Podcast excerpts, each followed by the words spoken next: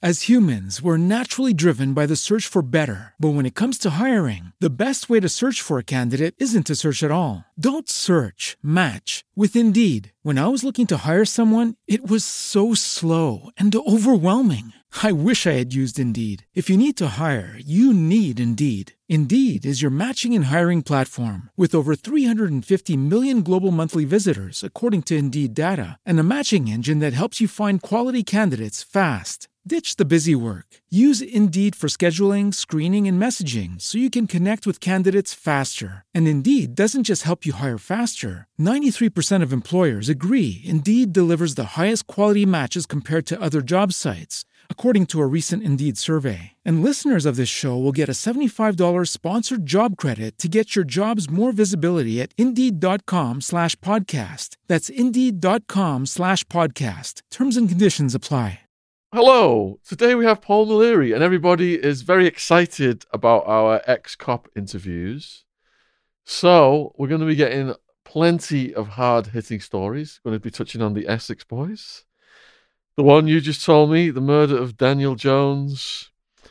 Um, you were in the C I D, and we were asking you earlier about police corruption, so we'll, we'll get your thoughts on that as well, and, and probably sure. We'll ask you about Freemasons in the police as well. Yeah, that's fine. A, that's a big subject. Yeah. What was your life like before you started out as a cop then? Um, born in nineteen sixty-five, twenty-ninth of June. Um, my dad was a military policeman. Uh, he was doing active service in Borneo. I was born and he came back. I was, I think, a year old by the time he got back to the U K. Borneo? What's that like? Well, I mean, he was out there. It was the Indo-Chinese crisis. So he was out there, you know, literally out there. They were out there fighting at the time. It's one of those um, things that probably never gets written about now, but that's what was happening in the mid-sixties. He came back. He joined the, he joined the civilian police, came out of the army, joined the civilian police. And uh, that was our life. You know, we were we were police through and through. My, my dad was a copper. My uncles were coppers. Uh, my cousin's a copper out in Ireland. I had cousins in the police here. I had an uncle that joined the police in nineteen thirty-four.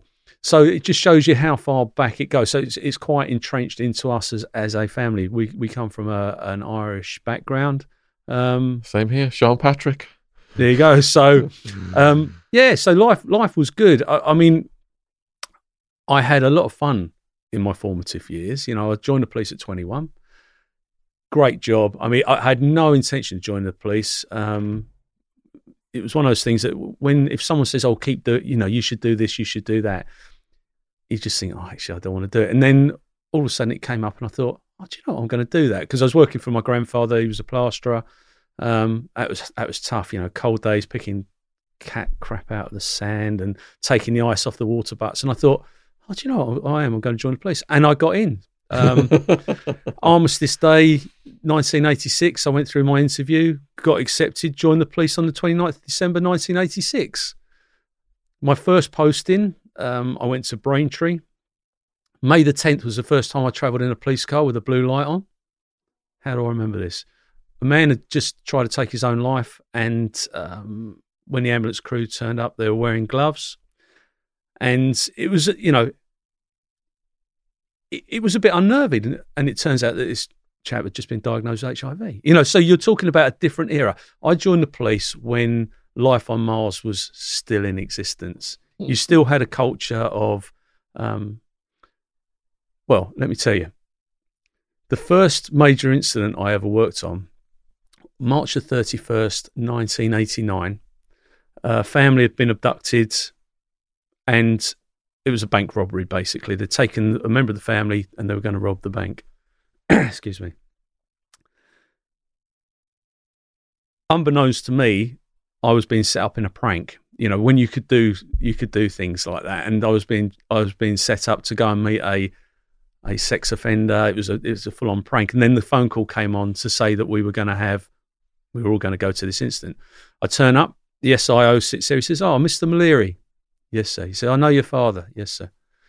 He said, uh, "Can you cook?" I'm thinking, what's that got to do with anything? Can I cook? I said, "I can cook, sir." He said, "Okay, I want twenty breakfasts." And I had to cook twenty breakfasts for the inquiry team. Okay. And on the Friday, they'd give me money. I'd have to go up to the local Sainsbury's, I'd buy a bottle of whiskey and a load of cigars, and that's how they'd finish the week. You know, so it's a, now, thank God, it's a completely different world, but that's how that's how it was in the early days. What breakfast did you have to cook? Full one, a full English. A full English. Full English with twenty people. So we've got a lot of American viewers who may not be aware of the ingredients in a full English. What, what's in that? Real sausages, not the American sausages. Real bacon, not the American bacon. Uh, fried eggs, black pudding. They don't know what that is. They won't know that either. Pig's blood and sawdust. Um, baked beans, toast, you name it. They had the whole lot, and I had to cook for twenty people. Wow. Would you say that because law enforcement was in your D N A, you had realistic assumptions, or were you idealistic when you joined? Um, I knew what was happening. I knew what the world was about. I'd been around as well, you know, I'd worked on building sites, but I knew what law enforcement was about. Um, yeah, I, I, I had no preconceived, I had preconceived ideas. I, you know, I wasn't assuming anything. I knew, I knew what it was about. And I, there was a welcome because I came from that policing background. Um, I was, was working with people that had been in the police with my dad. So it sort of paved the way for me to a certain degree. And going on the C I D was always going to, you know, I was always going to be a detective. There's quite a lot of police in the Freemasons. Did that apply to your family and you? Yeah, and I am a Freemason. You are a Freemason. Yeah, you can ask ask away. You know, I've got I've got no nothing to hide. No, I'm a pretty poor one. I'm not actually a member of any any lodge at the moment. But um, you're going to ask me, was there any any corruption, or did I ever encounter any favouritism? Well, James was a- asking about corruption. What was your corruption question? Yeah. Bribery from big drug dealers. If there is, it's well investigated. Okay, the, the, the police service run a really good anti-corruption units now. And, and when I say good, technology has now moved into the favour of the police. Yeah, so that so if there is corruption, then nine times out of ten, the police are on it. And, and I have experienced it. I've been present when corrupt officers have been dealt with. And rightfully so. You know, you can't have one rule for one and one for the other, I'm afraid. That's a bit draconian, but um, that's how it goes. Would you say that Masonic officers advance faster than non-Masonic? Not a chance. Not a chance. I've... Didn't do me any favours. That's, that's, you know, didn't do any of my friends any favours. It's got... Do you know what? You've got this um, idea that Masonic movement, the Catholic Guild, all these different things. Absolutely not. I never benefited one iota from it, and I'm not as we- not aware of anybody else that did either. Did you have to do any bizarre ceremonies or learn any secret handshakes? Of course you do. But I'm not going to divulge them here. It's a, it's a society with secrets. It's not a secret society. And what you've got to remember is the Masonic movement goes back hundreds of years, and the sanctity of that is because of the history. If you, do you like history? Oh, I'm fascinated by history. Are you a Mason? Edward, no, I'm not a Mason. Edward Gibbon's The Rise and, what is it, Fall and Decline of the Roman Empire is one of my favourite books. Is it? Yeah. Well, if you like history, the Masonic movement is all about history. Okay, that's what it is, and it's about helping your fellow man. But that's no different to any other club that you're a member of. If you're a member of a golf club, you will go to the electrician in the golf club. If you're a member of the Masons, you may go to the electrician who's a member of the Masons. Nothing more, nothing less. Why do you think there are so many conspiracy theories about Masons? Because what people don't know, they make up. So you've you've probably experienced it in your life. People have preconceived ideas about what actually happens behind closed doors, what your life is about. They don't, they make assumptions before they actually speak to the person. And that's why there are these conspiracy theories. I see. Okay, so in nineteen eighty-seven, you met your first murderer. What was that case about? So um, I was in the custody suite at Braintree. Now, you've got to remember, Braintree police station is a very, or the old police station was very, very old, archaic, in fact. Um, man gets brought into custody, and he wanted rabbit, and his wife prepared him chicken. He flipped and he killed her. That was my first, the first murderer that I ever met. Had he shown any warning signs leading up to that? Oh, listen, you're talking about a different era. There was there was no um, intelligence system was completely different. There was no domestic violence register. There was nothing like that. This you're talking about. Was this nineteen eighty-seven? Was it nineteen Thatcher, yuppies, the crash, stock market well, crash? But you are talking about those things, you know, Ford Fiestas, Ford, you know, cocaine Charlies and all that X, stuff. X R twos, yeah. The Prodigy hadn't even been thought of at that point, I don't think. So, yeah. you know, it's a, it's a different, it was a different era. Yeah, yeah. So you arrived then, and what is the scene like for this murder? I didn't go to the scene on that one. Okay. No, no, no, no, no. He got brought into custody. That's my first murderer that I ever met. Yeah. Okay. Were you um, interrogating him? No, I was literally, I was literally the the new boy in the station, and it's right. Go and stand with this man, and I had to go and meet and greet this old boy. He's probably dead now himself, and meet and greet him. He gets booked into, and then you had to stand outside the cell and keep a keep a watch on him so that you know he didn't harm himself or anything like that. But you're talking about a toilet. You're talking about a a, a cell where the toilet seat's made out of wood and there's porcelain. You know, it's a wooden bench in there. You've got a cast iron door, or a heavy set door um, with a little peephole. You know, it's a real tiled walls. Completely different, completely different era.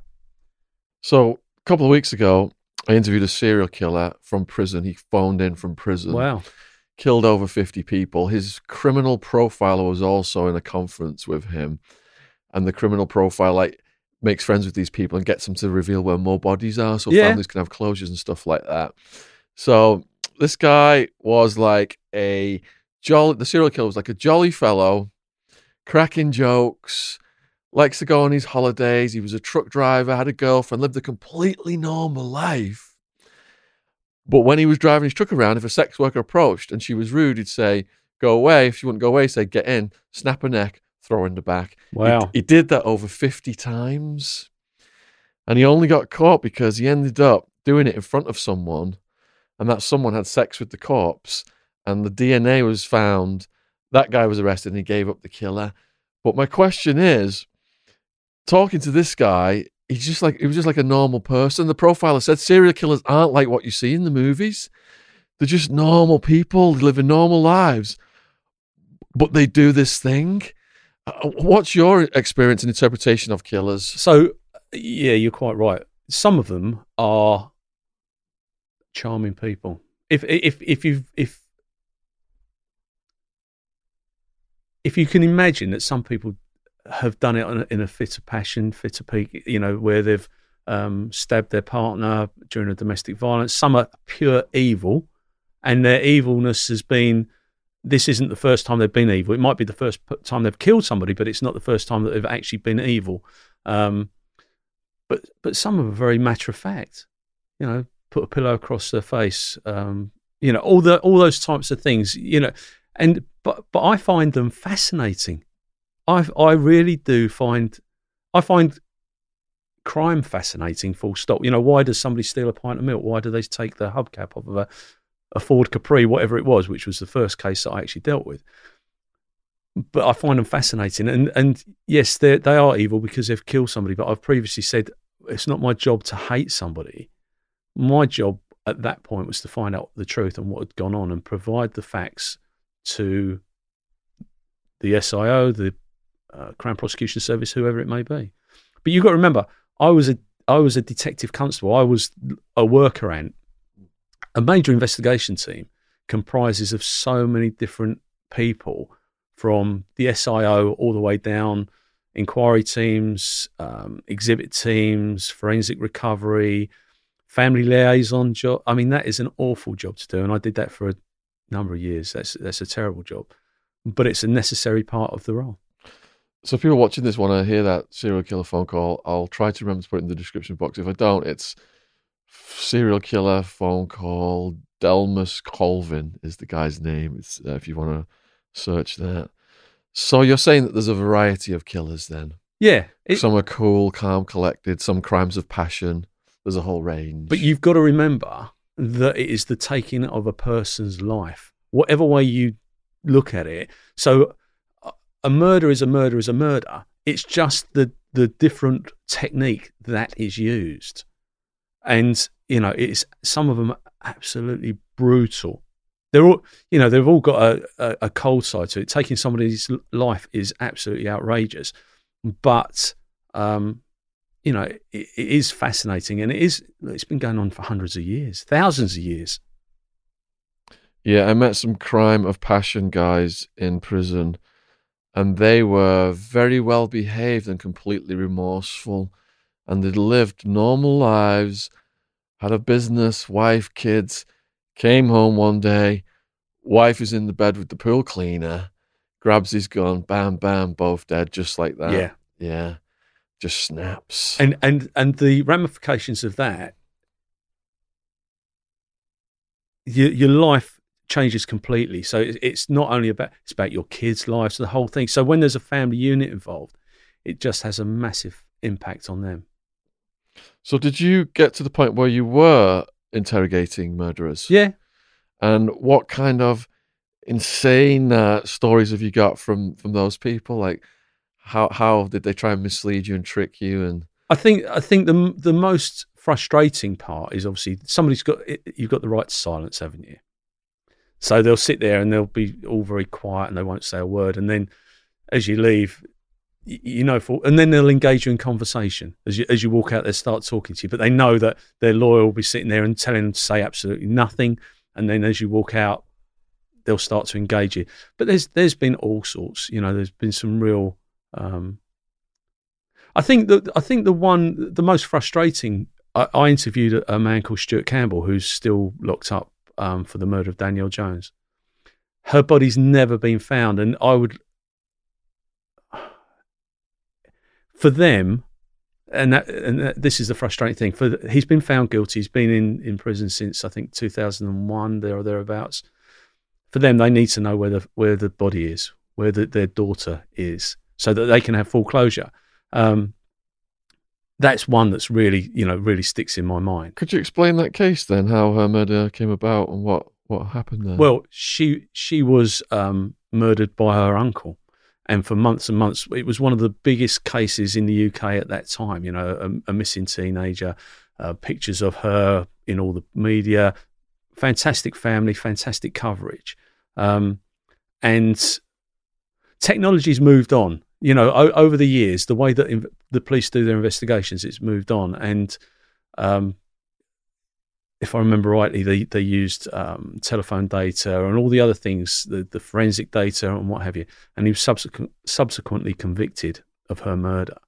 Uh, Is he denying it then? Yeah, well, he's saying, yeah, he's always pleaded his innocence. But of course, twenty years on, he's still languishing in, in prison. Um, Isn't there an incentive for him to admit guilt and show remorse so he can get out? Yeah, and I'm, but I'm not sure that it's applicable. I haven't looked it up because I haven't kept up to speed with it. But I know that they were looking at the um, some changes around that, and I'm not sure it's applicable to his particular case. Right. What are the most heinous murders you've heard of? Uh, well, there was a lady who was decapitated. Uh, Walking down the road. Walking down the road? Walking down the road. She. Was her, that mentally ill person who was supposed to be... No, it's her husband. Her husband, oh, husband decided that he was going to kill her in the street outside the school. And um, he decapitated her in the street. That was that was quite a grim... What was occurrence. His motive? It was, it was a jealousy. She, uh, they'd split up, if I remember rightly, they'd split up and she wouldn't have him back. And if if he couldn't have her, then nobody else was going to. And why outside of a school? She just dropped the kids off. It was a it was a pinch point. She he knew where she'd be at a particular time. Uh, He'd gone and purchased the weapon, sharpened it up, gone along and, and took her head off. A pinch point, is that law enforcement? Well, no, just it was a um, it, no, not, not I like that pinch point. Yeah, but that's where he knew she was going to yeah, be. Yeah, yeah, wow. So yeah, that that was pr- that's a, a grim event. They're all grim. They're all they're all they're all awful. Yeah. All right. So going back then, so you've joined. I will the... tell you one more though. Yeah, go for it, please. um, so there was a man by the name of Justin Chance who was um, starved, and this is horrendous. He was starved to death by uh, a group of people. That was absolutely awful. You know, he, Starved to death? Fam- yeah, his family, he was held captive and he was starved to death. Who held him captive? I can't remember the guy's name now. And what was the motive behind that? Just bullying. Bullying? Just, it was pure bullying. That was one of the things that they undertook, but it was pure bullying. Was that within his family that he got? No, no, no, no. He'd, he'd been brought in by, this guy was almost cult-like. I've forgotten his name, the guy responsible. But yeah, it was almost cult-like. And as an inquiry team, everything affects you. You know, but you've got, but we've all got a, uh, the police have got a unique humour. They have got a unique humour. You know, I make no apologies. Just like for prisoners it. do. It's gallows, yeah, exactly. gallows humour. Exactly, yeah. exactly. You know, yeah. but and but deep down, it, it affects you. At every post-mortem that you go to, you know, the, the, the sounds, the smells, the... Take us through your first post-mortem. My first post-mortem wasn't a murder victim. It was a stroke victim. And um, every pr- probationer, somebody within the first two years, has to go to a, a, a post-mortem. And the sound of the the saw, which is used to remove the cranium, um, the smells in, in there, it's it's something I could talk you through every post-mortem that I've ever been to. They're horrendous, but Christmas Eve, standing next to somebody's body whilst they're having a, you know, and you're talking about what's going to happen the next day, you know, for, for your Christmas. It's not normal. How long does that take to solve a cranium? Oh, not long. They, they're, they're pretty quick. Oh. And how long does a whole post-mortem take? Well, that depends. If it's a, if it's a home office pathologist, it can take hours. Um, and it all depends on what they're going to do. So they might remove all the skin. They might take out the testicles. You have to watch that? Yeah.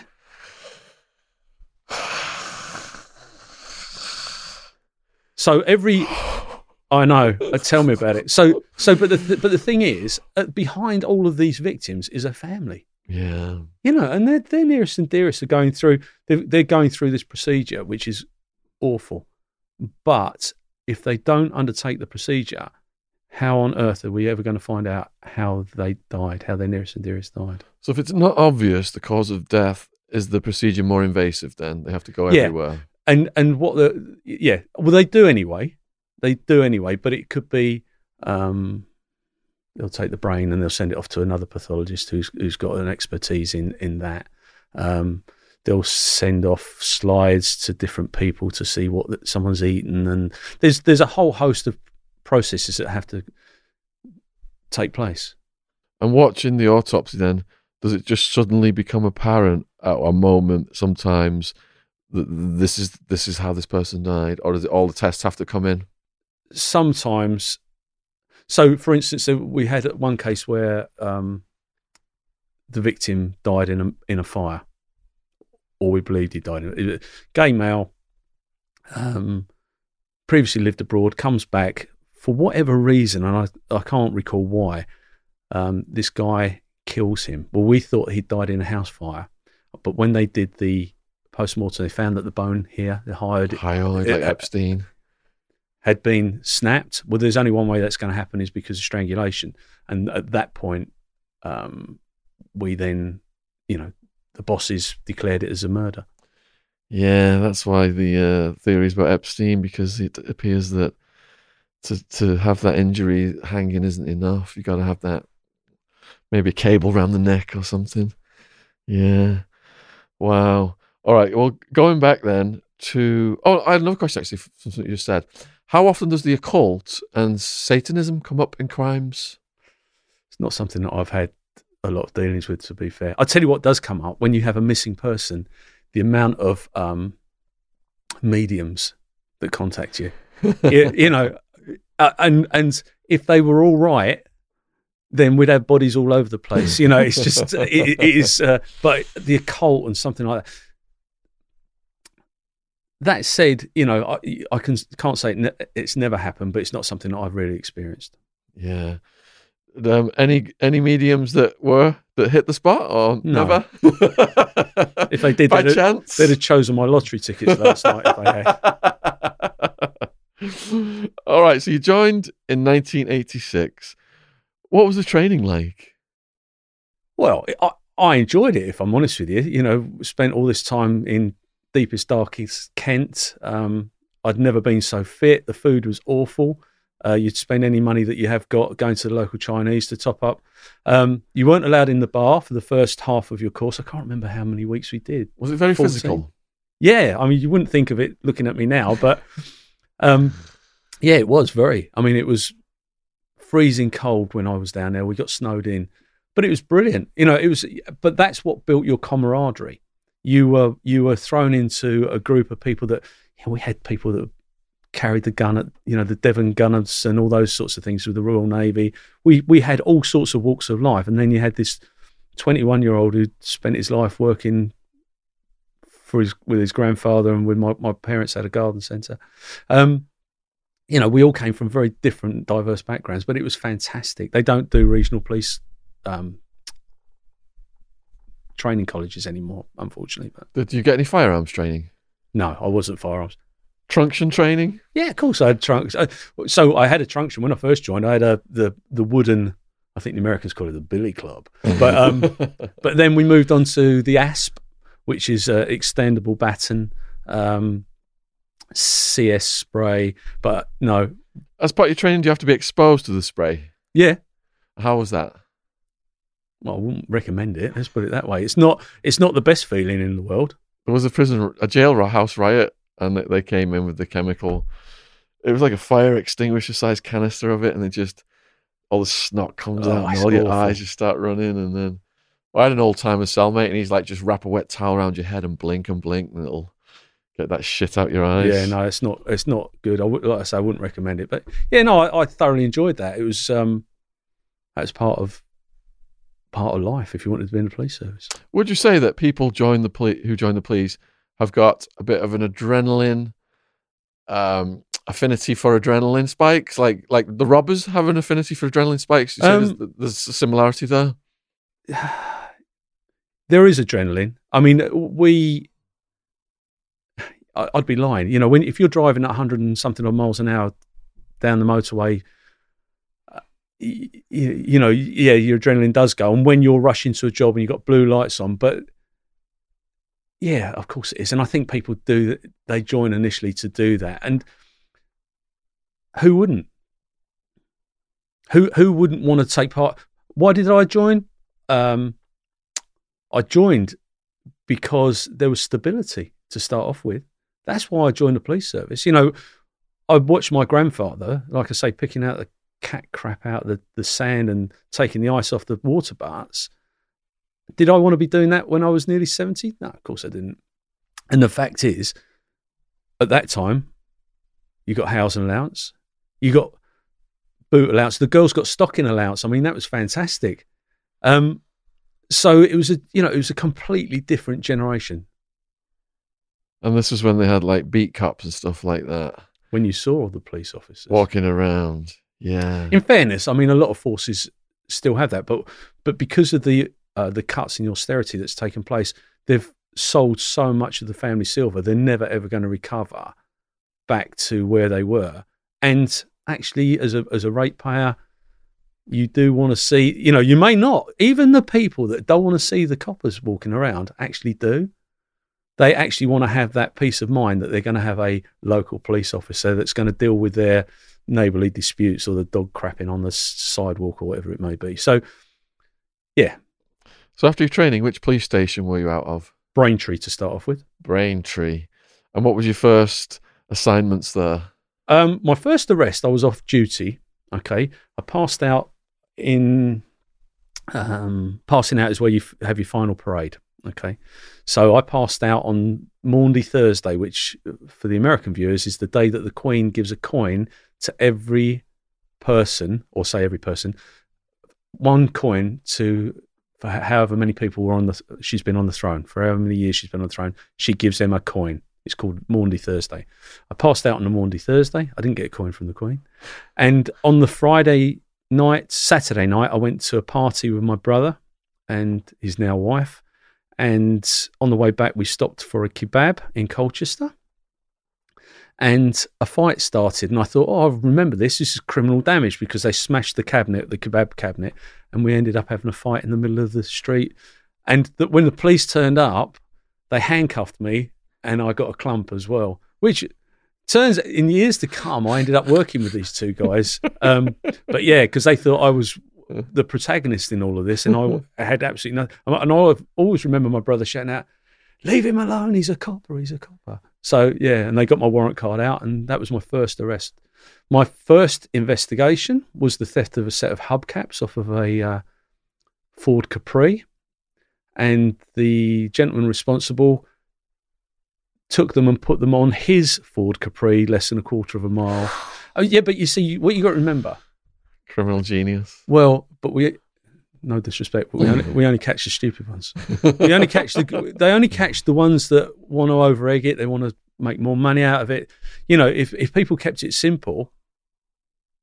As humans, we're naturally driven by the search for better. But when it comes to hiring, the best way to search for a candidate isn't to search at all. Don't search, match with Indeed. When I was looking to hire someone, it was so slow and overwhelming. I wish I had used Indeed. If you need to hire, you need Indeed. Indeed is your matching and hiring platform, with over three hundred fifty million global monthly visitors according to Indeed data, and a matching engine that helps you find quality candidates fast. Ditch the busy work. Use Indeed for scheduling, screening, and messaging so you can connect with candidates faster. And Indeed doesn't just help you hire faster. ninety-three percent of employers agree Indeed delivers the highest quality matches compared to other job sites, according to a recent Indeed survey. And listeners of this show will get a seventy-five dollars sponsored job credit to get your jobs more visibility at Indeed.com slash podcast. That's Indeed.com slash podcast. Terms and conditions apply.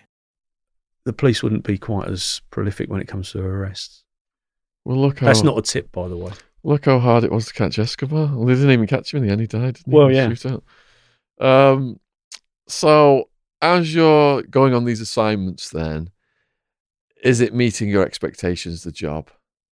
Are you happy with the work? Yeah, I yeah, I think my first fifteen years, absolutely brilliant. But I think you get to this point, and and it's different now because they work a lot longer, but I, I'd got to the point at fifteen years in, I had two young boys, um and I wanted to leave, but I was pension trapped at that point, which is a nice thing now, but at that time, but no, it always met my expectations. Um yeah, listen, we all have disappointments, of course we do, but um yeah, I, I thoroughly enjoyed.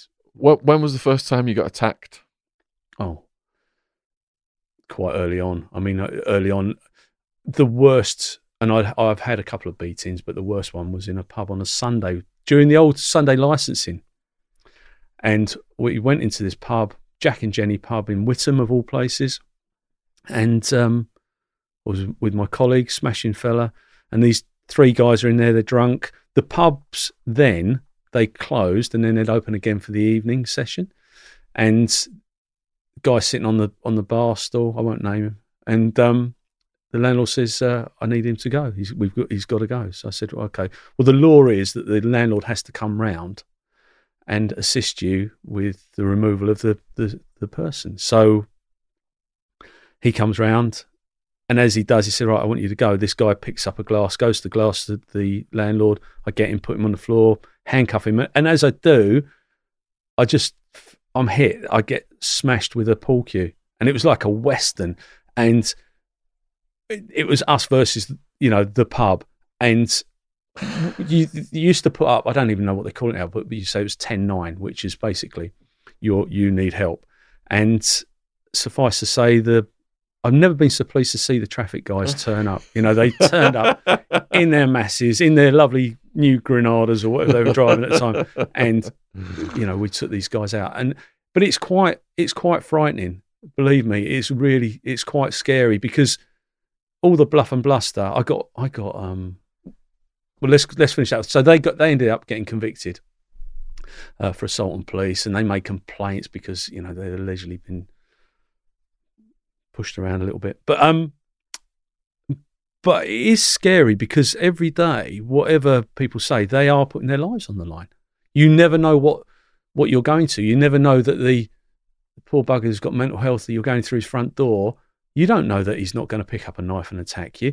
And I was on duty in the office and um, call comes up, armed robbery had taken place. At a post office, gun scene, the whole lot. I tip out, I've got a, a, a kid with me who hadn't been in the police very long. And I said, come on, get in. I said, and if you see a gun, just get out of the way. Because they'd got involved in a, they, they, they were going to get involved in a high speed chase, these, these fellas. And um, I parked up, car comes off the A twelve, and I see it. I overtake it because it's, it's four people in this vehicle, so they're a lot heavier. I overtake it in this police car, and I think if we get into the town, the kids are, are, are coming out of school, we've got to stop this now. So I just literally anchored up, and they, they rammed me. They starburst, and all I remember is this one guy, he's about six foot four, and he pours himself out of the car, and I've got an asp at this point, and I'm thinking, I've got I've got to win this one. I've got to win, because if I don't win this one, I'm dead. And he's got his hands going down into his trousers. Unbeknownst to me, he's got ten grand in cash stuffed down his trousers. And I thought he still had the gun with him. So I'm hitting him for all I'm worth. And you talk about adrenaline rush. You, I could have hit a golf ball five hundred metres with that sort of adrenaline. And I am literally unleashing on him. And he's still running. He's still running. We get into a public park, and all I can hear, because I'm in plain clothes, I'm, stop hitting him, stop hitting him. And I'm wellying him as hard as I possibly can. And he's getting, the, he, he's finally got his hand on the money and he's throwing it up in the air, expecting me to stop and pick up the money, you know, as if that's going to happen. But yeah, that, and, but your life flashes before you. You really believe that um, something untoward's going to happen. So earlier you said, you know, the job provided stability. You, did you mean like guaranteed employment and paycheck? Yeah. Because on the other end, stability, the opposite of that is instability, the chance you could die at any moment. Yeah, you yeah, you could. Absolutely. Absolutely. I'm going to cough. I'm sorry. Yeah, cough. Go for it. um, yeah, absolutely. I mean, the, the stability was around housing. You know, we, we got paid oh, three hundred fifty-six pounds a month in rent allowance then. You know, you're talking about thirty years ago.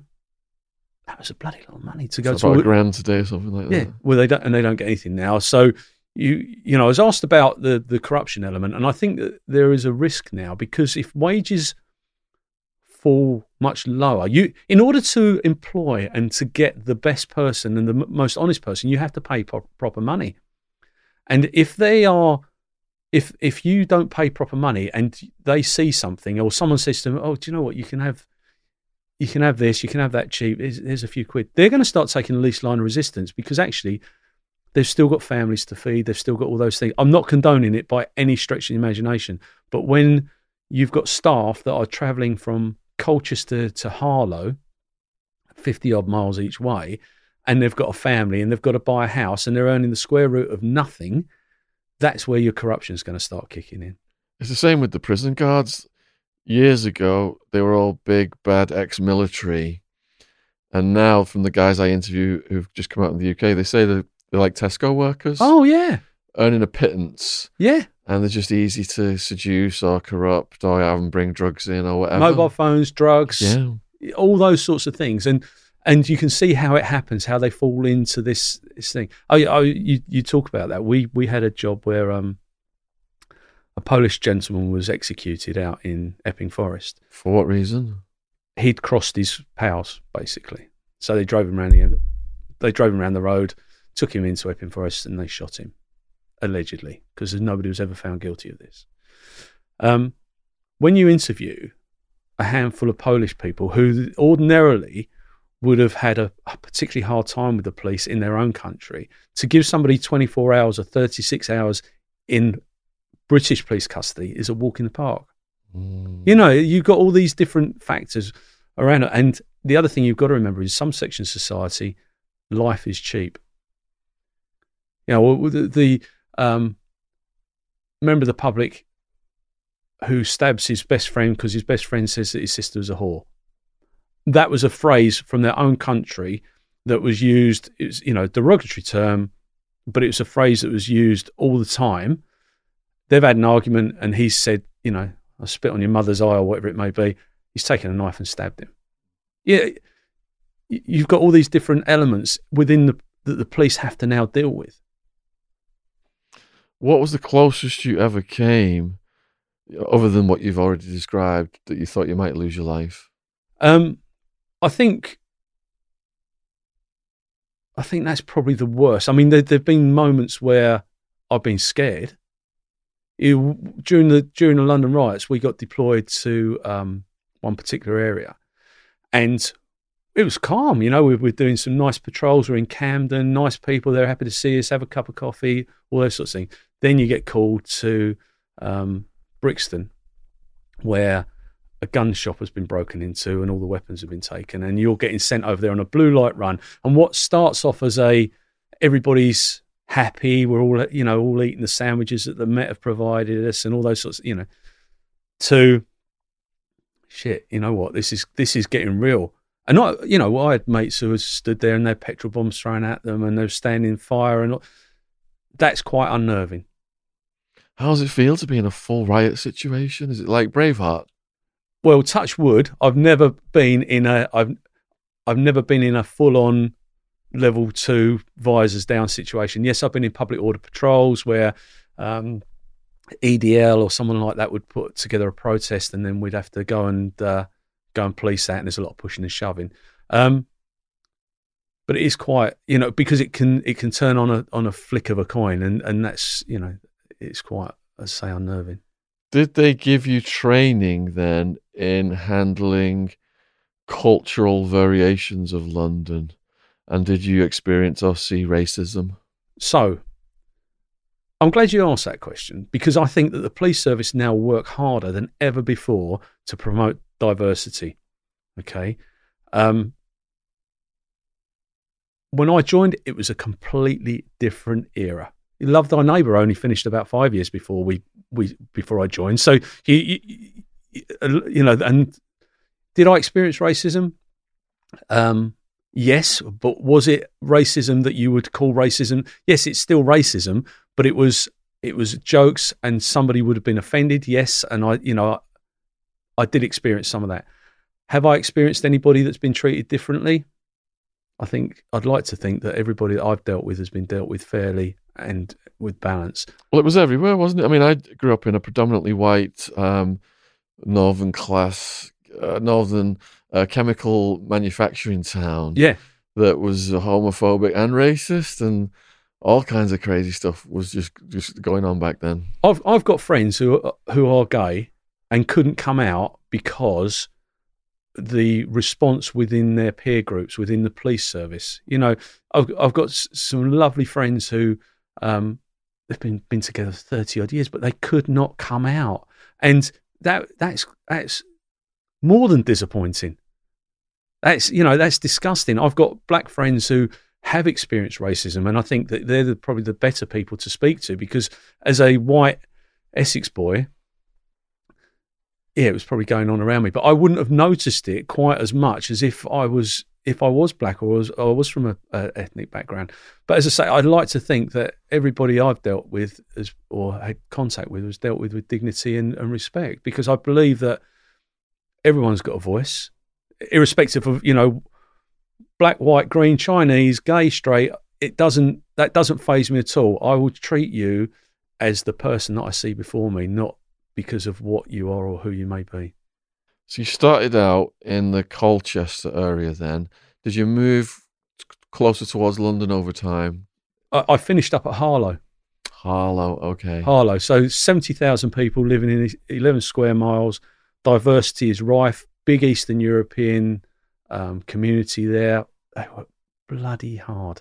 You know, the, we, whatever anybody says, you read it all the time on social media. Saw some Eastern Europe. Well, one, how do you know they're Eastern European? Because, you know, they work so hard in order to get money together to give to their families, to, and they're so family orientated. But Harlow was a great place to work. Um, I had family there. I've still got family there. It's, so, yes, you're moving closer to London. So I was running um, undercover jobs, drugs, guns, things like that. Um, fascinating. But of course, it moved closer into the London districts because Essex, I don't know if you know, but there's seven tube stations in Essex. Um, you start to border the Metropolitan Police, you're going into Barkingside, right on. So you're starting to pick up all the East London um, areas. You've got Chigwell, you've got all the footballers that live around there. So it's quite a, you've got, oh, this is going to sound awful, but you've got affluence and effluent. You know, and um, at one point I was D C I for the area, so I'd cover Grays, Um, Tilbury, all round there, uh, Epping Forest districts, Loughton, Chigwell, Harlow, Brentwood. So I had quite an area to cover, but um, yeah, it was it was great. Football hooligans, how did you handle them? Well, I am a lifelong West Ham fan, so um, I knew I knew some of the individuals from my previous life. Not that I was a football hooligan; it's just that because I was at West Ham as often as I possibly could go, and uh, so uh, it wasn't something that I had a great deal to do with. I mean, Colchester United and Southend, which was where we used to police, they had their own hooligan element, but it was normally when another team came into the area, so they got treated with the same level as everybody else, to be fair. So the war on drugs gets ramped up, yeah, and there's a lot more there's like a lot more toys available and, and spending for the police in terms of going down that line of work. Is that what enticed you? What, the drugs? No. no um no because it was look, like sold, wasn't it, as you j- join the drug squad, and you'll be, you know, you'll get this car and this surveillance equipment, and you'll be able to do all this. But it was but, like a. You see, I never went on the drug squad. Yeah, I was an undercover manager. Okay. So I, I didn't. So I'd have, you know, people that would, would go out on the street, and that's a dangerous role. That is bloody dangerous, you know. You and good luck to them. They, there's a lot of bad press around the undercover world at the moment, and maybe some of it's right, but you know what? It's not a job that I would have wanted to do. And I've got some mates who have done it, and it's that is a bloody tough job. So you managed those people. Yeah. So if those people must have gotten some really dangerous situations, yeah. Could, any stories you can tell us about that? Well, it's the usual sort of thing, you know, where they're buying cocaine, um, or they're buying crack and heroin mainly, you know, and that is bloody, you're going into somebody's property, you're buying stuff from them. It's, it's a horrendous job. Um, But it's fascinating. They come back and they, they, they'll be doing this for six months to a year. But it's so impactful for the police. You know, you, you, again, going back, swinging that old blue lamp. When I joined, cannabis was the, the drug of choice. You know, the, that was that was it, really. Yes, all right, there were other drugs, speed and what have you were available. But then we had the the dance culture started coming in, the raves, that, you know, all the other, the ecstasy, L S D, all those sorts of things, the death of Lair Betts. You know, it, it's the fight against drugs um, has been going on for years, but never has it been so big. And cost versus reward, you know, there's a lot of money to be made at it. Although I think a lot of people, because of the COVID element, there's not the there's not the ease of the money. I think it's probably pushed the price of the drugs up, but it's not as easy to get it in because there's more uh, of a concentrated effort in the ports and whatever to stop it from coming in. So America's spent two trillion dollars on a war on drugs. Um, drugs have become stronger than ever before, for example, fentanyl. Do you think that the drug war is a waste of taxpayers' money and we should have heeded the lessons of alcohol prohibition, which led to the mafia taking over and all the violence and all the bootlegging and all the criminality and all the corruption? So tin hat time, because I think, you know, not not everyone's going to agree, but I don't think it's a waste of money. I think that um, if you go back to the cannabis element, okay, cannabis doesn't automatically mean that you're going to try ecstasy or any other drug. It doesn't mean that at all. But what it does mean is that a crime, nine times out of ten, will be committed in order to purchase those drugs, that cannabis, okay? Because if you're smoking fifteen quid's worth a week and that's coming out of your top line and you're not earning anything and you're just getting your benefits or you're earning a little bit of money elsewhere, you've got to break into a car. You've got to steal a push bike. You've got to, you've got to undertake some level of criminality. I'm not saying everybody, but some level of criminality to buy your gear. So let's move that on, because actually those people at the very top very rarely get their hands dirty. Very rarely do they get convicted. Very rarely are they within twenty slots of the actual gear coming over, but they've made a significant investment, an investment that will give them great returns to lead a particular lifestyle. Now, it's interesting because um, I really like Judge Rinder. I think he's, I think he's very good, and he, but he's very vocal around this particular thing where social acceptance with the middle classes of taking cocaine, because you've got, if you've got barristers and the like saying that this is wrong, but you've got another percentage of people, because society is society. There will be people in all walks of society that will do it. But the people that they're either defending or locking up are the same people that are supplying them the gear for their posh dinner parties. So in answer to your question, no, I don't think it's a waste of money. I think that there is insufficient eff- um, effort around some areas. I think that the fact that um, they demean or almost declassify cannabis uh, undermines the actual offence of the Misuse of Drugs Act. Okay, so... Controversial, sorry. So you're talking about acquisitive crime then. So ex-cop uh, Neil Woods, who we've interviewed, people may see that on the True Crime uh, ex-cop playlist, he has said that of all drug users, heroin users are a minuscule fraction of drug users, but they commit the majority of acquisitive crime, burglaries, car theft, yeah. shoplifting, all you know, all this stuff. Now... Portugal had over one hundred thousand problematic heroin users. Yeah. They decriminalized, and the users were no longer afraid to speak to the health teams because they knew they weren't going to get arrested. And Portugal got down the, their users down to less than fifty thousand in, in record time. Yeah. What do you think with, about policies like that? Um, I like the idea. What, what I'll say is I actually feel for, you know, homelessness, um, drink and drugs dependency, because you are looking at, you know, the, the people that take heroin, their lives are absolutely on the rocks.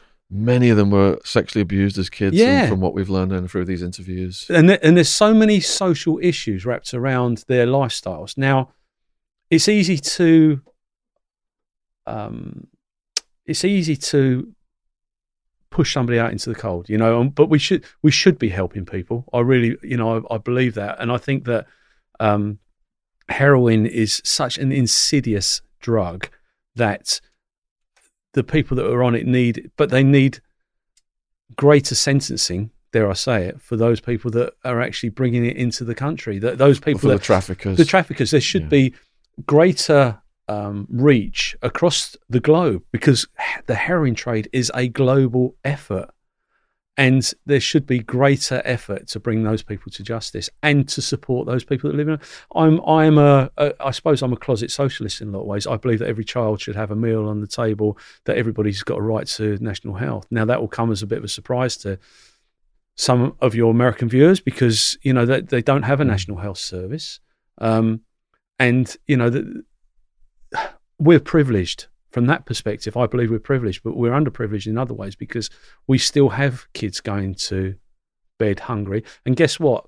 If you go to a child that's got no food on the table and you say, go and sell me this bag of heroin to the local bloke who's sleeping rough and I'll give you a fiver out of the deal, they're going to do that because that's the only way they're going to get a McDonald's on their table.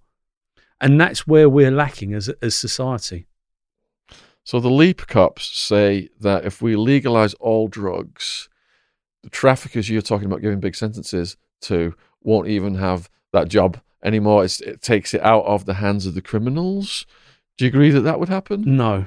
And I'll tell you why. Because we still have a clandestine market for alcohol and cigarettes in this country. So you'll end up, we have counterfeits. So you have counterfeit cigarettes, all right? You'll end up having counterfeit drugs. There's still got to be, there's still going to be, hasn't got to be, but there will still be a market for criminality, even if we legalise it. That's that's my view, and you know I respect what they say, but I don't subscribe to that. Because we're seeing that the cartels are being hit by weed being legalized and decriminalized in America, because that is the most consumed drug in the world. So the cartels have lost some of that revenue source. Mm. We have seen that happen. But but the, what comes with that is, cannabis has changed over the past thirty years. You know, when I was a kid at school, there was Lebanese and there was Moroccan, you know, red and black, okay? Now you've got cannabis that is so strong. And if we allow that to go on, then what we're going to have is another generation or a generation of people that won't want to get up for work. You've you've got to have motivation. And if your motivation is to smoke a joint and then go and spend the rest of the day playing on your PlayStation, okay, that's your own personal choice. But don't expect me to subscribe to supporting you in that. It's a bit old-fashioned, as I say. I know I'm going to get a load of abuse for that, but that's that's how I feel well, it's about it. It's interesting to hear the other side of what Neil was saying, because Neil said that the potency of cannabis is a function of drug laws, because if you look at alcohol prohibition, people just going out and having a beer and a wine, but once it became a black market and the the criminals wanted to get the most bang for the buck, so they made the highest concentrated liquor. And that's why you're seeing the fentanyl, that's why you're seeing the uh, the cannabis has become these really super strong strains, because the criminals are in charge and they want to get the, the biggest bang for the buck. But even in the places where they decriminalise it, they still make the, the potent cannabis. They still do the skunk. So, you know, if you go to Holland, where they're very liberal around the drug use, you could walk into any cafe and, and buy the strongest skunk, which will knock you out for a week. So, yeah, you know what? Everyone's entitled to their opinion, but I don't subscribe to that. All right. So on the drugs squad, you've got like people underneath you who are undercover. What was the hurriest things that happened to them? Anyone get kidnapped? Anyone died? Anyone? No, there, got, there was got in bad uh, situations. Oh yeah, they got in bad situations. You know, you, where they, you know, they, they'd be in a group of people and they get turned over by the police or whatever it may be, because that's the last thing you want. Um, what they're undercover, and the cops come in and yeah. don't know they're undercover. Yeah. And then they, yeah, get well, beat, they get beat up. Yeah, off. But it's not something that you discuss. Once, yeah. once you, yeah. once you, you're in, you're in. You're, you you work in a very small team. A very small, trustworthy team, and they're fantastic. They do a fantastic job. There's not a Masonic handshake they can do to get out of that situation. No, no Masonic, no Masonic handshake. We're going to have to have a beer about this. Um, um, no, I mean, look, it, it, every day is a every day is a difficult day for them. And some of them won't wash for bloody weeks, so they fit in nicely with the, you know, if you go in smelling of. Uh, This, you know, some nice Christian Dior shower gel. Someone's going to soon pick up on that, aren't they? You know, yeah. you you have they have to live their role. So was that what? When did you go into the C I D then? Have I jumped? jumped so I bit? went into the C I D. I'd started my plainclothes stuff in eighty-nine. Yeah. Then I went on major crime in two thousand. So I did a various, you know, variety of things between eighty-nine and two thousand. Worked on divisional C I D. Um, worked on major crime investigations. And then Essex had the the idea, they took it from the Met, to build specially designed teams. So a team is designed of, you've got a senior investigating officer, which is a superintendent now, deputy uh, deputy S I O, office managers, um, and then you'd have separate teams.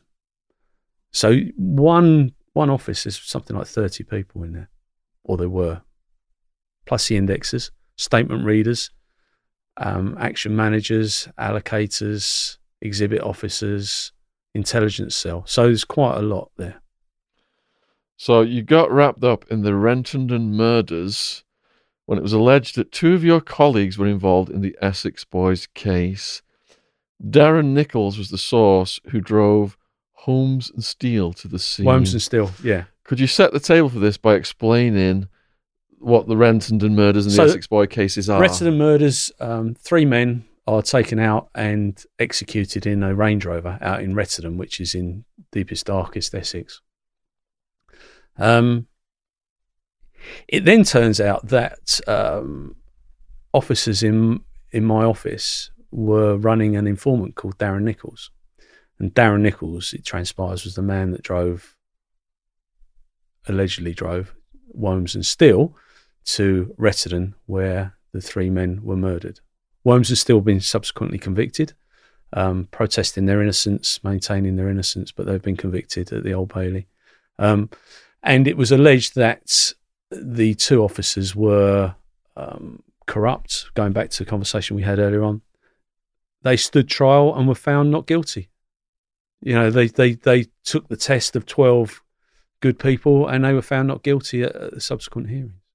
So that was quite, that was a bit of a, a life-changing moment for me, as a quite stressful, quite stressful to say the least, because the scrutiny that we as a an office went through was quite overwhelming, to a point where I think a few of us would have just thrown our hands in, because we'd actually, we'd done absolutely nothing wrong, yet we were subject to the same level of scrutiny as everybody else. And it was, oh, we got, we actually got regs, so that you won't understand, regulations. So you get stuck on to say you're being investigated. And they gave that to us on Christmas Eve of that particular year. You know, Merry Christmas. And by the way, there's a, there's a load of regs which could cost you your job. Knowing full well you haven't done anything wrong. But yeah, it was just, it was a bit of a bit of a sad time really for, for us and for Essex Police. Excuse me, and for Essex Police. What was the motive for the Rettendon murders, and what were the backgrounds of the victims? Um, my belief, and this is only my belief, but it was all drug related. Um, three men, Tate, Tucker and Rolfe, for whatever reason, um, Mick Steel and Jack Whomes shot them in the back of the Range Rover. It's well documented, uh, well publicised, and uh, yeah. Have you watched the movie Rise of the Foot Soldier? No. I think I saw it in that. Yeah, it's it's all to do with that and the Essex Boys and all that. I, I'm a bit rubbish when it comes to police dramas or anything like that. The the case I was talking about earlier on, Danielle Jones, when Stuart Campbell subsequently convicted, Panorama, I think it's Panorama, one of the B B C did a did a programme on it, and um, as humans, we're naturally driven by the search for better. But when it comes to hiring, the best way to search for a candidate isn't to search at all. Don't search, match with Indeed. When I was looking to hire someone, it was so slow and overwhelming. I wish I had used Indeed. If you need to hire, you need Indeed. Indeed is your matching and hiring platform, with over three hundred fifty million global monthly visitors according to Indeed data, and a matching engine that helps you find quality candidates fast. Ditch the busy work. Use Indeed for scheduling, screening, and messaging so you can connect with candidates faster. And Indeed doesn't just help you hire faster. ninety-three percent of employers agree Indeed delivers the highest quality matches compared to other job sites, according to a recent Indeed survey. And listeners of this show will get a seventy-five dollars sponsored job credit to get your jobs more visibility at Indeed.com slash podcast. That's Indeed.com slash podcast. Terms and conditions apply.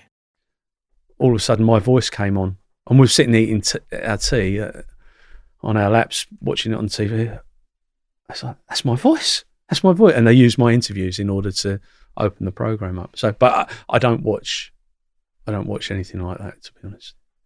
So there was a situation at the mortuary where they went to see their relative and asked for a photo with the body. Yeah. So how does uh, that work? So, uh, crime of passion. Well, loosely. Um, gentleman was having an affair with a allegedly having an affair with a woman. Her husband wasn't very happy, and they strangled him and threw him in a ditch.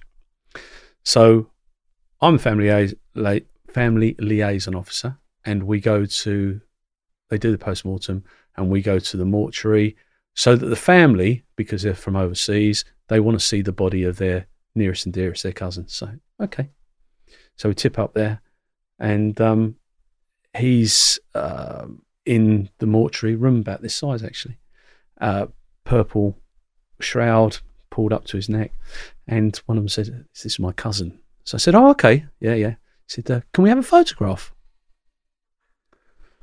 I think, well, this is a little bit, a little bit odd. So I phoned up the um, the coroner. I said, "Look, you, we asked about you asked about diversity earlier on, you know, th- and this isn't something that you can train anyone." So I phoned up and said, "Look, this is what the request is," and she said, "Yeah, not a problem." So I think there's fourteen of them, and they're all standing around the body, giving it a big thumbs up, and oh yeah, and it was just part, but just part of their culture. Quite normal in Transylvania. Well, allegedly, yeah. So you took a parent to see her son at the mortuary where the procedure had taken place. The stitches were visible. She thought that the person responsible for his death had chopped his, chopped head, his head off. I mean, that was awful. So can you imagine? You're, you're taking, you're driving the, a family to see their nearest and dearest who's, who's died. As it happens, he this was a tragic accident. He would come out of a pub, fallen over, banged his head on no. the curb and, and died. Was but he inebriated? Yeah, he was. And he was with a group of other people and they thought that he'd been killed by them and all that sort of stuff. Ah. Anyway, so it's the hottest day of the year. I've got four people in a Ford Fiesta with no aircon.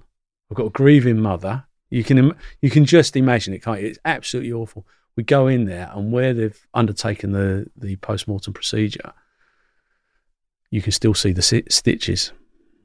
And they, she honestly believed, I mean, she collapsed, bless her heart, but she honestly believed that her son's head had been chopped off. Ooh. Because the the, the um, blanket hadn't been pulled up high and up, up, up around the neck. Yeah. Yeah, so that, you know, that's quite a, this is what I'm saying. These are the memories that you never ever, I've got I've got dozens like this. Or, you know, dozens of, of where I've been to post-mortems, but you they never leave you. I remember the first person, I, first fatal road collision I ever went to, and I hadn't been in the police very long, and this man had fallen in the road, and as he knelt up, a taxi came along and decapitated him. Ooh. And it was like um, it was like the top of an egg had, oh. come, had come off, and I remember that. And I got back to my police house, and there was a car parked in my drive. And I ne- nearly lost my shit because I couldn't get up to park my car. You know, they're the sorts of things. And and I'm one of one hundred thousand plus. There's eighty-nine thousand members of National Association of Retired Police Officers in the U K. They've all got stories like this. They've all seen different things. And, you know, some of them are bloody unpleasant. Did you ever get sent to a house or a location whereby you did not know what you were getting into and you discovered a corpse? Um, yes. Uh, well, the, the thing about um, those types of calls, there's normally a clue. There's normally a clue that you're going to find somebody inside. So you could turn up to a house in the middle of June and there'll be a thousand blue bottles parked up on the on the inside of the glass. Um, or, you know, the mail's piled up. The mail's piled up, or somebody's Milk been bottles. Missing. I had a lady had been, they hadn't seen her for months, and where she decomposed, her body started to drip through the through the sea.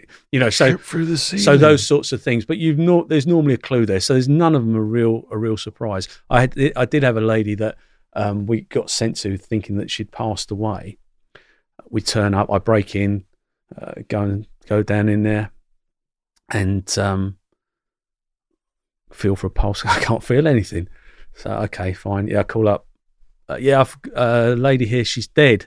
And she sits bolt upright. She goes, I'm not dead. I'm like, scared the life out of me. But um, but yeah, you normally you normally get you normally get a clue that there's something not going to be right. And do you have to take precautions for your schnoz in a situation like that? Yeah, smelling salts or put. Well, I mean, no, I mean that's you just. You can't walk around with smelling salts. At the end of the day, you go in and hold your breath and hope to God that you can hold it long enough to get back out before you have really? to take the next one. Really? What you actually do, you find you sort of almost internally clamp your nose and breathe through your mouth. It's quite... um That takes it away. Yeah, it does. Yeah. Oh, some of it. And you, you feel sick. And sometimes it sticks to you. The smell sticks to your clothes. Yeah, it's quite putrid.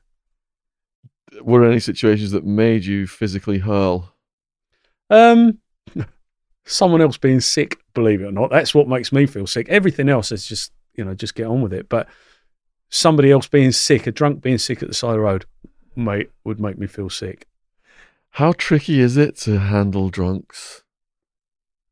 Oh, it depends. I mean, you, you, you can get friendly drunks and you get violent drunks. The problem is with a violent drunk, they put themselves at risk as well as everybody else. So, yeah, alcohol has a strange effect on people. You could drink, you might be a whiskey drinker, you could drink a bottle, you'll feel fine. I might have a couple of glasses and I want to fight the world. You know, so everybody's different when it comes to alcohol.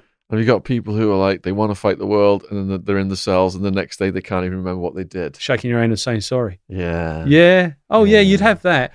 You'd have your regular drunks. You'd have your, fam, you know, your domestic violent drunks. You, I joined at an era where domestic violence wasn't an issue. It was an issue, but it wasn't investigated to the same level that it is now. It's not dealt with with the same level of compassion that it is now.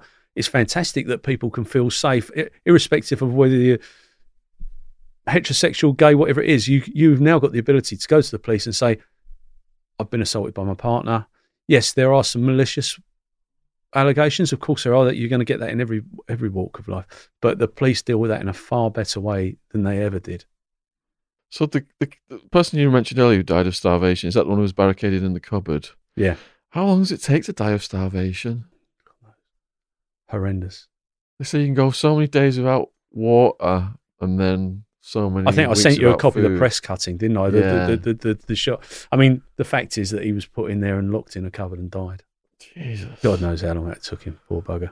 So how come you ended up in Perth, Western Australia? Well, um, we had a um, a rape in sexual assault in Braintree.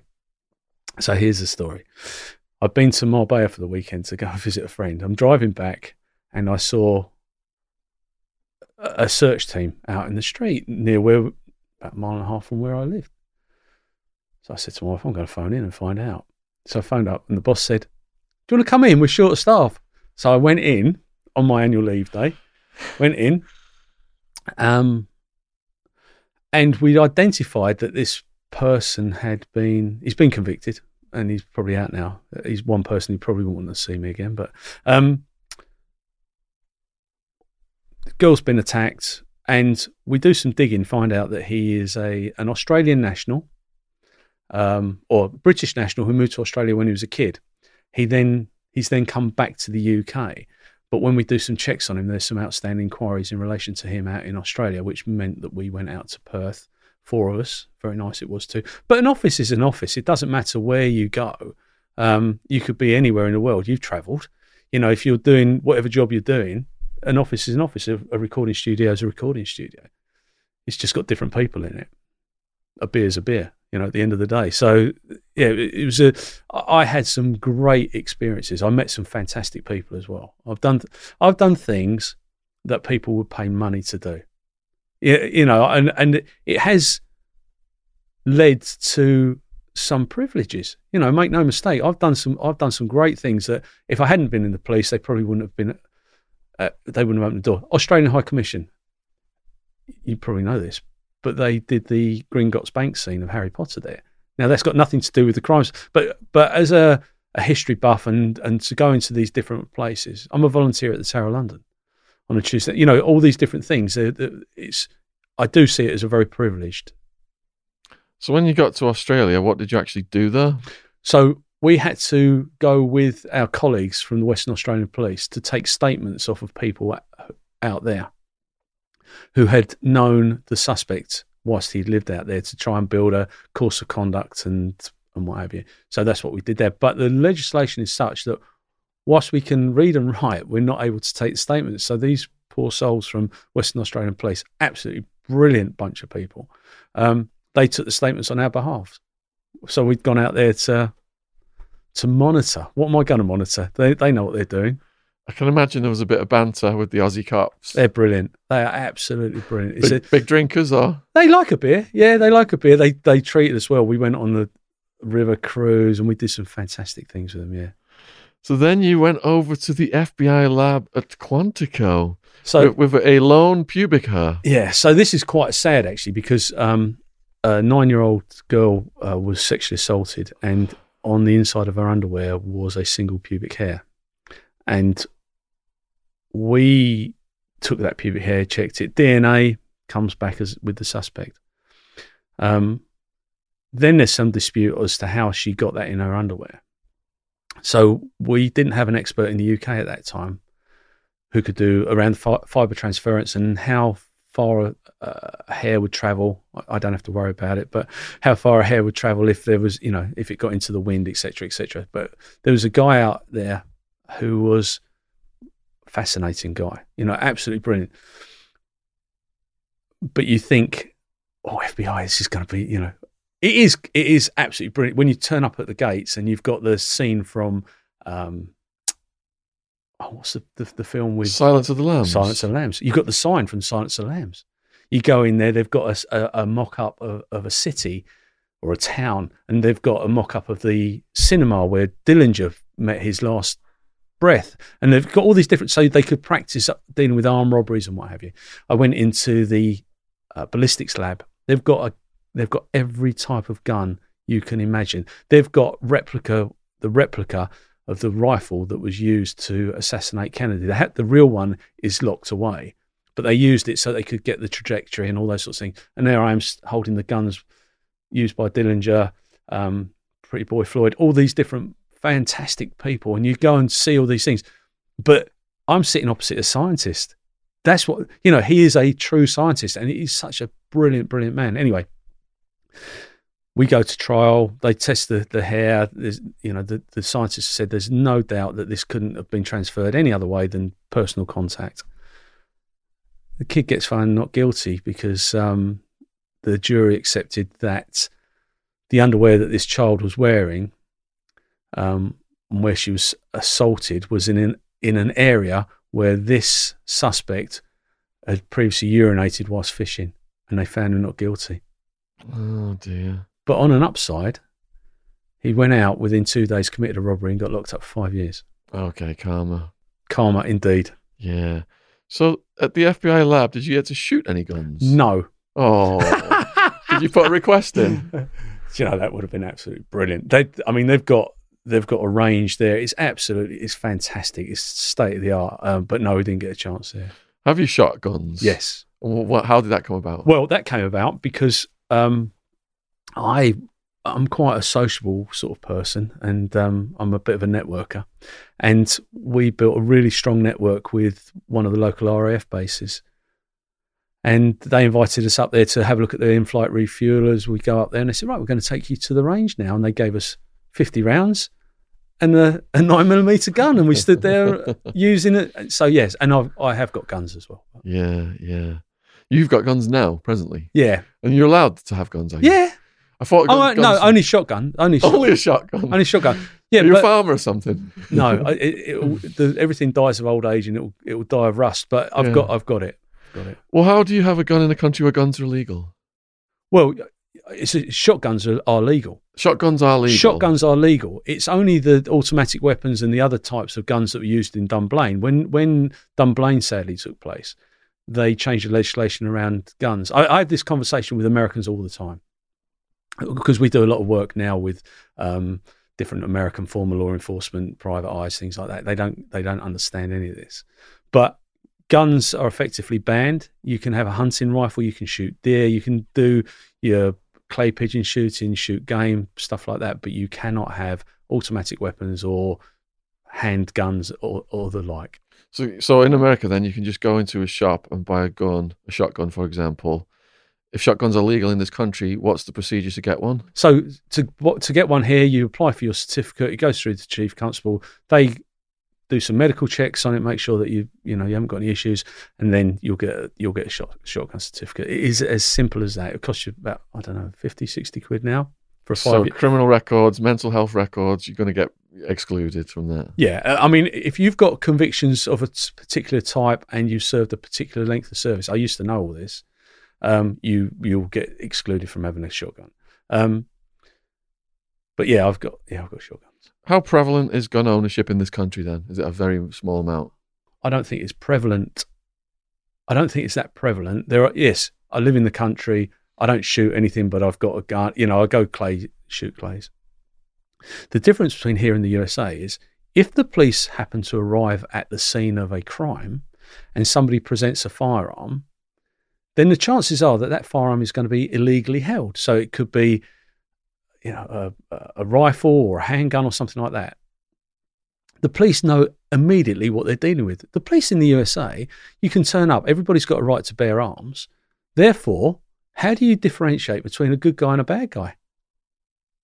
You know, and that's the thing. So, so look, you could go within five miles of here, walk into a pub, and there'll be somebody who will be able to get you a gun. There is of that. There is no doubt. You can. There is a market for everything, but the fact is that that gun will be illegally held. And as I say, at the States, you can just walk into a shop and buy it off the street. Which system do you prefer? Ours. By Ours. You think, by that, far. You think that's safer? Mm, by far. Absolutely by far. Look, knife crime is terrible. You could go and buy... Uh, well, we, we had it. We had a, a, a gentleman went and bought a knife in T K Maxx and killed his wife and son. You can you can buy a knife... You could take a knife out of your drawer, but... We are so good with our gun laws here. Shotguns, they're all locked away. You have to make sure everything's done properly. Um, we have got a far better system, a far safer system for everybody. What are your thoughts on these high-profile cases of people who got guns and shot cops? There was the guy, what was it, Raoul Moat? And there was one in Manchester that shot female cops, Two. didn't he? Two. Yeah. What are your thoughts on those cases? Oh, I'm a little bit draconian when it comes to that. Mm. I mean, I, I, do I believe in the death penalty? Yeah, for some cases I do, where, it, where it's literally beyond reasonable doubt. That's really controversial, um, but I na- make no apologies because actually um, I'm very passionate about policing. I still believe in what the police do. It, I, I've met people from all walks of life, and to take any life is absolutely outrageous. But these people are doing their job. They're trying to do their job. They're trying to keep you and I safe. And yeah, I'm quite happy to debate the death penalty aspect because obviously once you've killed someone, there's nothing, there's no coming back, and somebody has to do that. But yeah, I've got very strong views around it. What about knife crime in London? Do you have any answers to that? Yeah, I do believe that we should get off of the fence around what the actual cause is around knife crime in London. I think that we we are, as a nation, pussyfooting around. This is, every racist says that they've got a black friend, don't they? Every, oh yeah, I've got a black friend, black friend. I've got black friends. I'm not racist. I'm a nothingist. If my son was walking down the street and he got searched, irrespective of his colour, sexuality, whatever, if he, if he was searched in order to prevent him from being hurt or him from hurting somebody else, that should happen all day long. Really, again, that's really controversial, but I, do you know what? When you, I I worked, um, comments are going to be going crazy on this video over our uh, debates. Yeah, I'm sure they are. But y- y- you know, you know, that's what we want: stimulate a healthy debate. I'm I'm I'm up for I'm up for debate. I know they're going to think I'm a I'm a you know racist, sexist, whatever it is, but I'm not. I'm far from it. But I believe that everybody who carries a knife should be dealt with, irrespective of where they come from. They should be dealt with with the appropriate sanction of the law Be- because it's too easy to kill someone. What about root causes then? The government shutting down youth centres and stuff like that? Hang their heads in shame. Community is everything, okay? So, but this isn't only a government, well, it is a government thing because the austerity issues have withdrawn the funding for policing, for social care, for all the things that we believe in, without without having a, a centre, without having a community, there is there is no community. Go back and swing that old blue lamp again. Community policing started when you had houses in the community, police houses in the community, all right? Where you lived, where I lived, I lived in a police house. Everybody knew that's where the coppers were. Sometimes they'd be put in socially deprived areas to make sure that there was some maintenance kept around, but everybody knew it was there. Yeah, there was a street nearby where I grew up that was a lot of police. It was police housing, yeah. Yeah. yeah. You'd have vi- village bobbies. The moment you take that away, you are ripping the heart out of the community because actually that is the focal point. The good, the bad, the ugly, that is the focal point for community. And a lot of these issues, I believe in supporting kids. As I said earlier on, I really do believe in that. Um, I'll go into schools, I'll I'll help them do their C Vs, I'll do whatever I've got to do because I believe, I don't want kids to go to prison. I don't want to go, I don't want my colleagues to go to any mother and tell them that their son has been murdered or that their son has been arrested for that murder. That the fourteen-year-old child that's laying in the mortuary waiting to undergo the horrendous post-mortem has been killed by the fourteen-year-old who lived two streets away because of a dodgy drugs deal, or he owed him three hundred quid or whatever it may be. But the problem is that the the societies where it's happening, the black on black societies, because this is where, look, that's that's the fact, that's where the majority of the cases, that's where the help is required. But help comes in different formats. So it comes from the community, it comes from positive policing and supporting the police. Give them the opportunity to undertake the job, because you'll have people that will watch this now who may have been to prison, may hate the police, but do they want their kids to either be a victim or a suspect in one of these? No, they don't. So in America, there's this thing called like the school to prison pipeline. So you take away the youth centres, show them all these videos that glamorizes crime. And then, you know, they think it's cool and end up in a private prison where they're making contracts in the tens of billions a year right now for these private prisons. Got prison guards unions and all these contractors lobbying, you know, to tighten laws and lengthen sentences. What do you think about the mass incarceration in America in the private prisons? One in one hundred adults right now is in prison in America, mostly because of low-level drug offences. The... the Their problems are different to ours. I will say that for a start. Um, I think their their social deprivation is overwhelming in some areas, and you, it's a real look. We have it here. We have the haves and the have-nots. Um, I think we're more socially aware here than than they are in the States. In some parts of the States, um, it is outrageous that the the prisons are seen as a money-making exercise. That that that should never ever be the case. But then I would say the same about the hospital system. And where does it stop? Does it then become a private policing so that the only people that can afford a police service are the ones with the money in their pocket? Mm. And therefore, the socially deprived areas, it'll be like Purge. They'll just get on with their own stuff. They'll be sorting out their own problems. Like the Hunger Games eventually. Yeah. yeah. And that, that can't be right. Mm-mm. So you retired in December twenty sixteen. That's quite recent. Yeah. Probably out of all the ex-cops we've interviewed, that's the most recent. Do you have P T S D? Flashbacks, nightmares? No. I had my memories. Um, I think it's brought about, you realise your mortality when you're dealing with all these types of things, and you start to, no, I don't I don't have a P T S D. I do know, I have friends who do, and I you know I understand why they do. Um, there's only so many fatal road collisions, and those poor buggers, you know, speak to a traffic man. They're going there, those people are still alive in the car. You know, and they're doing all they can to make sure that they stay alive. And then, so, you know. You, have you been on the scene when they're still alive? Have I? Yeah. Well, I have, um, but actually I was off duty.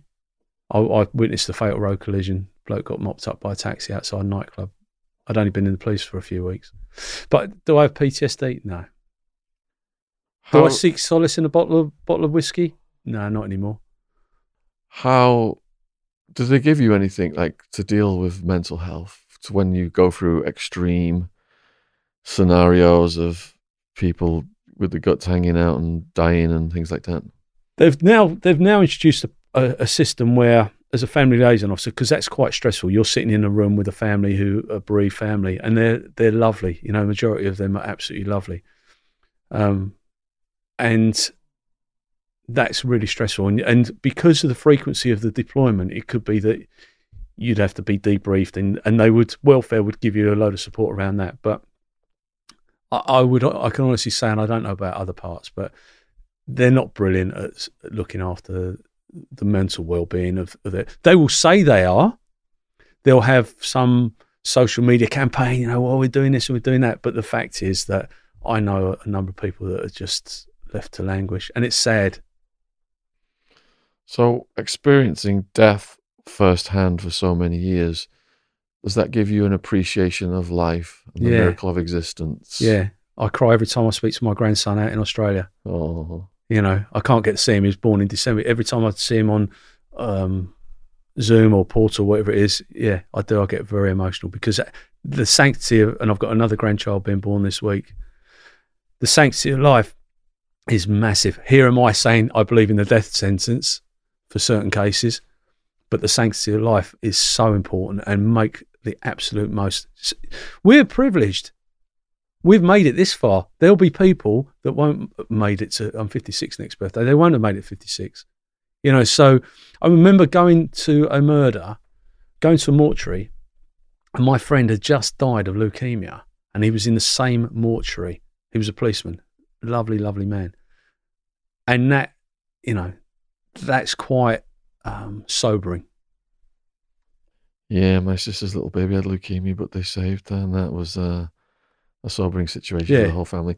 So it's like you've been forced to become a Stoic philosopher, whereby you, you know, perhaps see people complain about little things and think, if only you knew the value of what you've got. Get on with it. Yeah, yeah. I would be, uh, if I commented on everything that I just want to say, shut up on on Facebook, I'd be doing that all day long. You know, it's, I think former coppers are great because most of them like to engage, they like to talk to people, they're very forward-facing, customer-focused and all that, but they're also very cynical. And, you know, that they they just want to say to people, just, you know, just just realise how lucky you are. Um, the fact that you've still got your Sky T V, you've still got everything else that goes with it. Yeah, you're having a terrible time, but you know what? There's people who are having a really bad time. Going around and arresting somebody, right, from a from a, a nice background, nice house, and you're breaking that mother's heart. You know, and that mother doesn't want to know what their son or daughter has done. But the fact is, we're intruding in their lives, we're searching their houses, we're doing all these different things. Not only talking about death, but, you know, everything. So if you can go unscathed in life and never have to experience all those, you're bloody lucky. Going back to something you said earlier then, um, hypothetically speaking, you've got a kid who kills another kid in London, life crime. Is it the role of the police to inform the family of the deceased? Yeah. Did you ever have to do that? All the time. All the time, and you just show up and say, look, hello there, can I come in? And you know, I mean, oh, I had one, it was terrible. Do they know right away? Is there like a look on their faces? Well, unless they're being arrested, why did the old Bill turn up at okay. your house? So you're in uniform, are you? No, I was, I mean, there was not, no, I had did it, I did have to do it. I'll start again. I, I had to do it in uniform. I remember the first one I had to do was a, a chap who died whilst diving in Portsmouth Harbour, and he, he died, and I had to go around and tell his son, and that was really sad, you know, Sunday evening going around there and, and telling him, you know, really sorry mate, but your, your dad's died in his mid forties or whatever. Um, so they just go into shock when you tell them? Yeah, you know, is there any, have you got any neighbours, um, can I make you a cup of tea? But you have to walk away, you know, so with some of these people, they haven't got any neighbours. Their nearest and dearest is, you know, in, in the northeast or wherever it may be. You've got to, you walk in, you deliver the bad news, um, and you walk out again, out of their lives. And the next time you see them might be at a coroner's inquest if it's if it goes that way. I remember telling one family on Christmas Eve. Christmas Eve? Yeah. That we found the body of their mum. That was awful, and that will stay with me for the rest of my life. As humans, we're naturally driven by the search for better. But when it comes to hiring, the best way to search for a candidate isn't to search at all. Don't search, match with Indeed. When I was looking to hire someone, it was so slow and overwhelming. I wish I had used Indeed. If you need to hire, you need Indeed. Indeed is your matching and hiring platform, with over three hundred fifty million global monthly visitors according to Indeed data, and a matching engine that helps you find quality candidates fast. Ditch the busy work. Use Indeed for scheduling, screening, and messaging so you can connect with candidates faster. And Indeed doesn't just help you hire faster. ninety-three percent of employers agree Indeed delivers the highest quality matches compared to other job sites, according to a recent Indeed survey. And listeners of this show will get a seventy-five dollars sponsored job credit to get your jobs more visibility at Indeed.com slash podcast. That's Indeed.com slash podcast. Terms and conditions apply. But it will stay with them for even longer. On those uh, duties then, what was the youngest person you ever had to inform the family that they'd died? Um, not particularly young, sort of early twenties, something like that. Did you do anything arresting paedophiles? Um, no, I have no. That never sort of came into my my remit, if I'm honest. What about rapists? Yeah, you got you put a few rapists away. Yeah, well, they're gonna love that in the comments. Yeah, uh, I mean, it's um the, the the problem is the judiciary, and it's well it's well documented. You've got time for this. You got yeah, keep going. It's well documented that the amount of people that go to court for rape that actually get convicted, or the amount of people that it's dis- disproportionate. And it's, I think that, it, you know, how, how do you encourage victims to come forward? Um, and how do you elicit the evidence in order to make it a credible prosecution to get people to, to be, you know, and so it's a very, very difficult situation, but yes, I have. What do you think cases like, I watched this thing on Netflix, I think it was, Sins of My Father. Never seen it. It's a Catholic priest, and he's got like hundreds of victims. Some of them are babies, and they just bring in these really high-priced lawyers, and he's in and out in no time, and they're just moving him to another area. Yeah. What do you think about that? Versus, I went to the Hemp Museum in uh, Amsterdam, and on the wall there it said under three strikes laws in America, for weed possession, there's people doing twenty-five to life, which costs the taxpayers millions. But that's disproportionate to the offence, isn't it? You know, yeah. and we've all we've all got a view around sex offenders in within the church, whatever the church may be. Um, the problem you've got is that there's a um, the the culture around religion is that the priest or whoever it may be can't possibly have done that, because why would why would you as a child tell on? Because they've, they've been the most trusted person. Now, they need to get over that. They need to break down that barrier before they can, because not every priest is a paedophile. Not every, and and I, I'm pleased to see that the churches are actually coming out against child sex offences, I think. But there's more that they could do as a, as a group, massively. It's just, I don't know. It's a real difficult situation. We've learned through our interviews that there are paedophiles who join the priesthood now knowing they'll have that legal protection from the high-priced yeah. lawyers. And that just that can't be right. I mean, but the, the problem is in this country, so um, position of trust, okay, which is what we're talking about. Everything else is covered apart from private tuition, private um, sports coaches. None of that's...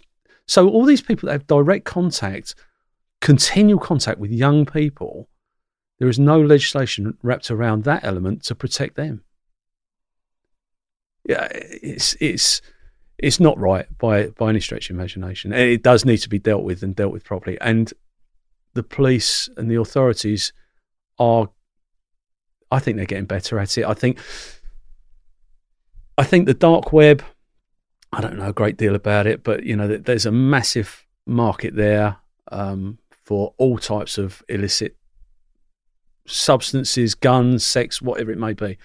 But I think the police are getting better at infiltrating, and so they should. Do you think then there are some people who are above the law, and I'm talking the Epstein case and the public and the viewers of these videos absolutely demanding that Prince Andrew should speak to the authorities and possibly be investigated himself? Um, are they above the law? No, they're not above the law, but are they out of reach? I think that's the that's the difference. I think having having the opportunity to lean through and put your hand on their shoulder and pull them in to have a chat. Um, I mean, I don't know sufficient about either case, but um, I mean, there's some very serious allegations made um, by Virginia Guffrey that she was sexually trafficked to Prince Andrew in London, and also that he participated in, let's just say, activity on an island that involved um, East European girls who were underage. And if that's the case, then he needs to, you know, he needs to be spoken to at the end of the day. Um, I think, and, you know, putting the measure in around that, you've got the issues around the, the, the boy that was killed by the American diplomat's wife here. You know, so it's it's... It's two-way traffic, and so we trade Andrew for her. Well, but but you know you know what I don't I don't know that sufficient about that that case. Um, but anyone else with, with such serious allegations would have been like SWAT team raided or something and be quite, facing a very long period, quite of, potentially, yeah, in prison. Yeah. So it seems there's a in, imbalance there. But as I say, without without reading it and understanding it completely, but the issue you've got is, I know this is hypothetical, but you know, somebody's brought here, the age of consent is sixteen here. Age of consent in the States is eighteen in some states, twenty-one others. You, was it Rob Lowe got convicted out, out there of... Um, oh, yeah. I think it was. Yeah. Was it something something like that? But, yeah. you know, so what is law in one country isn't law in others. So there's a whole different types of, you know, whole different areas to, to look at. But as I say, you've got to look at it from both perspectives. You've got a, a diplomat that's killed a, a child, a boy, on a motorcycle and is not going to come back and face any form of court hearing. So what is it you do now? Uh, well, up until about two hours ago, um, I run a recruitment company for former police officers and military personnel. Wow. So we do everything from... What's that called? XJob. XJob. So if you're in the job, if you're in the police, you're in the job. When you retire, you're XJob. Um, and we set it up three years ago and we do services. So if you've got your own business, you can advertise with us for pennies a month. Um, and if you're looking for work, we try and find you work. So we do everything from COVID marshalling, drivers, right the way through to Middle East contracts. So would you like us to put a link in the box below this video for people to reach out to XJob? Is that is that possible? Yeah, we can put whatever links you want. We can yeah, put whatever cool. contact information yeah. you want. Are you on the socials or anything like that? Socials, LinkedIn, the whole lot. Well, you send us the links over and we will sure put them down there. Yeah, then. that's that's brilliant. Thank you. Is there anything you would like to say in conclusion to the people watching this video? No, I'd just like to say thank you very much for, for listening to the rants of a fifty-six-year-old balding, graying man who can't get his hair cut properly or his beard trimmed properly. Um, no, I've thoroughly enjoyed ex- the experience today. I'd just like to say thank you. Thank you to the guys. Um, and if, you know, I'm quite happy to go into open debate with people. I'm, I'm quite happy to p- have polite conversations. Well, well, there will be a debate below this video in the comments if you want to join that. I'm sure there will be. And there'll be. be a premiere as well, whereby it is shown for the first time. And as we're speaking, they're debating what we're speaking live. Really? Yeah, yeah. I'll send you a link to that yeah, too. Yeah, cool, cool. And I, you know, I'm not, I'm not, um, I'm a nothingist as I, as I say, but I do believe that the the elephant in in the room in certain cases has to be thrown out. And what's your preferred method of people contacting you? Uh, email's fine, social media's not a problem. Okay. So, huge thank you to Paul for coming on and Joe and James for filming this today. Uh, huge thank you to you guys for watching this for the past two hours. Please let us know in the comments what you think. If you want to debate Paul, perhaps he may be down there responding to what you said, because I know some of the things, some of the subject area we roamed over today is going to trigger some people, and they're going to get they're going to get really active in in the comments there. Brilliant. Um, huge thank you to all the new subscribers. Subscription logo is in the bottom corner of the screen, and huge thank you to people who've gone down the description box and clicked on all of our other links, playlists, socials, donation links, et cetera. So to stay within the, the rules of the law, we're going to do an elbow uh, bump, is it? Cheers. Yeah, thank you very much. Thank you. Yeah, yeah, absolutely brilliant. Thanks. Well done. All right. Yeah, it was fantastic. As humans, we're naturally driven by the search for better. But when it comes to hiring, the best way to search for a candidate isn't to search at all. Don't search, match with Indeed. When I was looking to hire someone, it was so slow and overwhelming. I wish I had used Indeed. If you need to hire, you need Indeed. Indeed is your matching and hiring platform, with over three hundred fifty million global monthly visitors according to Indeed data, and a matching engine that helps you find quality candidates fast. Ditch the busy work. Use Indeed for scheduling, screening, and messaging so you can connect with candidates faster. And Indeed doesn't just help you hire faster. ninety-three percent of employers agree Indeed delivers the highest quality matches compared to other job sites, according to a recent Indeed survey. And listeners of this show will get a seventy-five dollars sponsored job credit to get your jobs more visibility at Indeed.com slash podcast. That's Indeed.com slash podcast. Terms and conditions apply.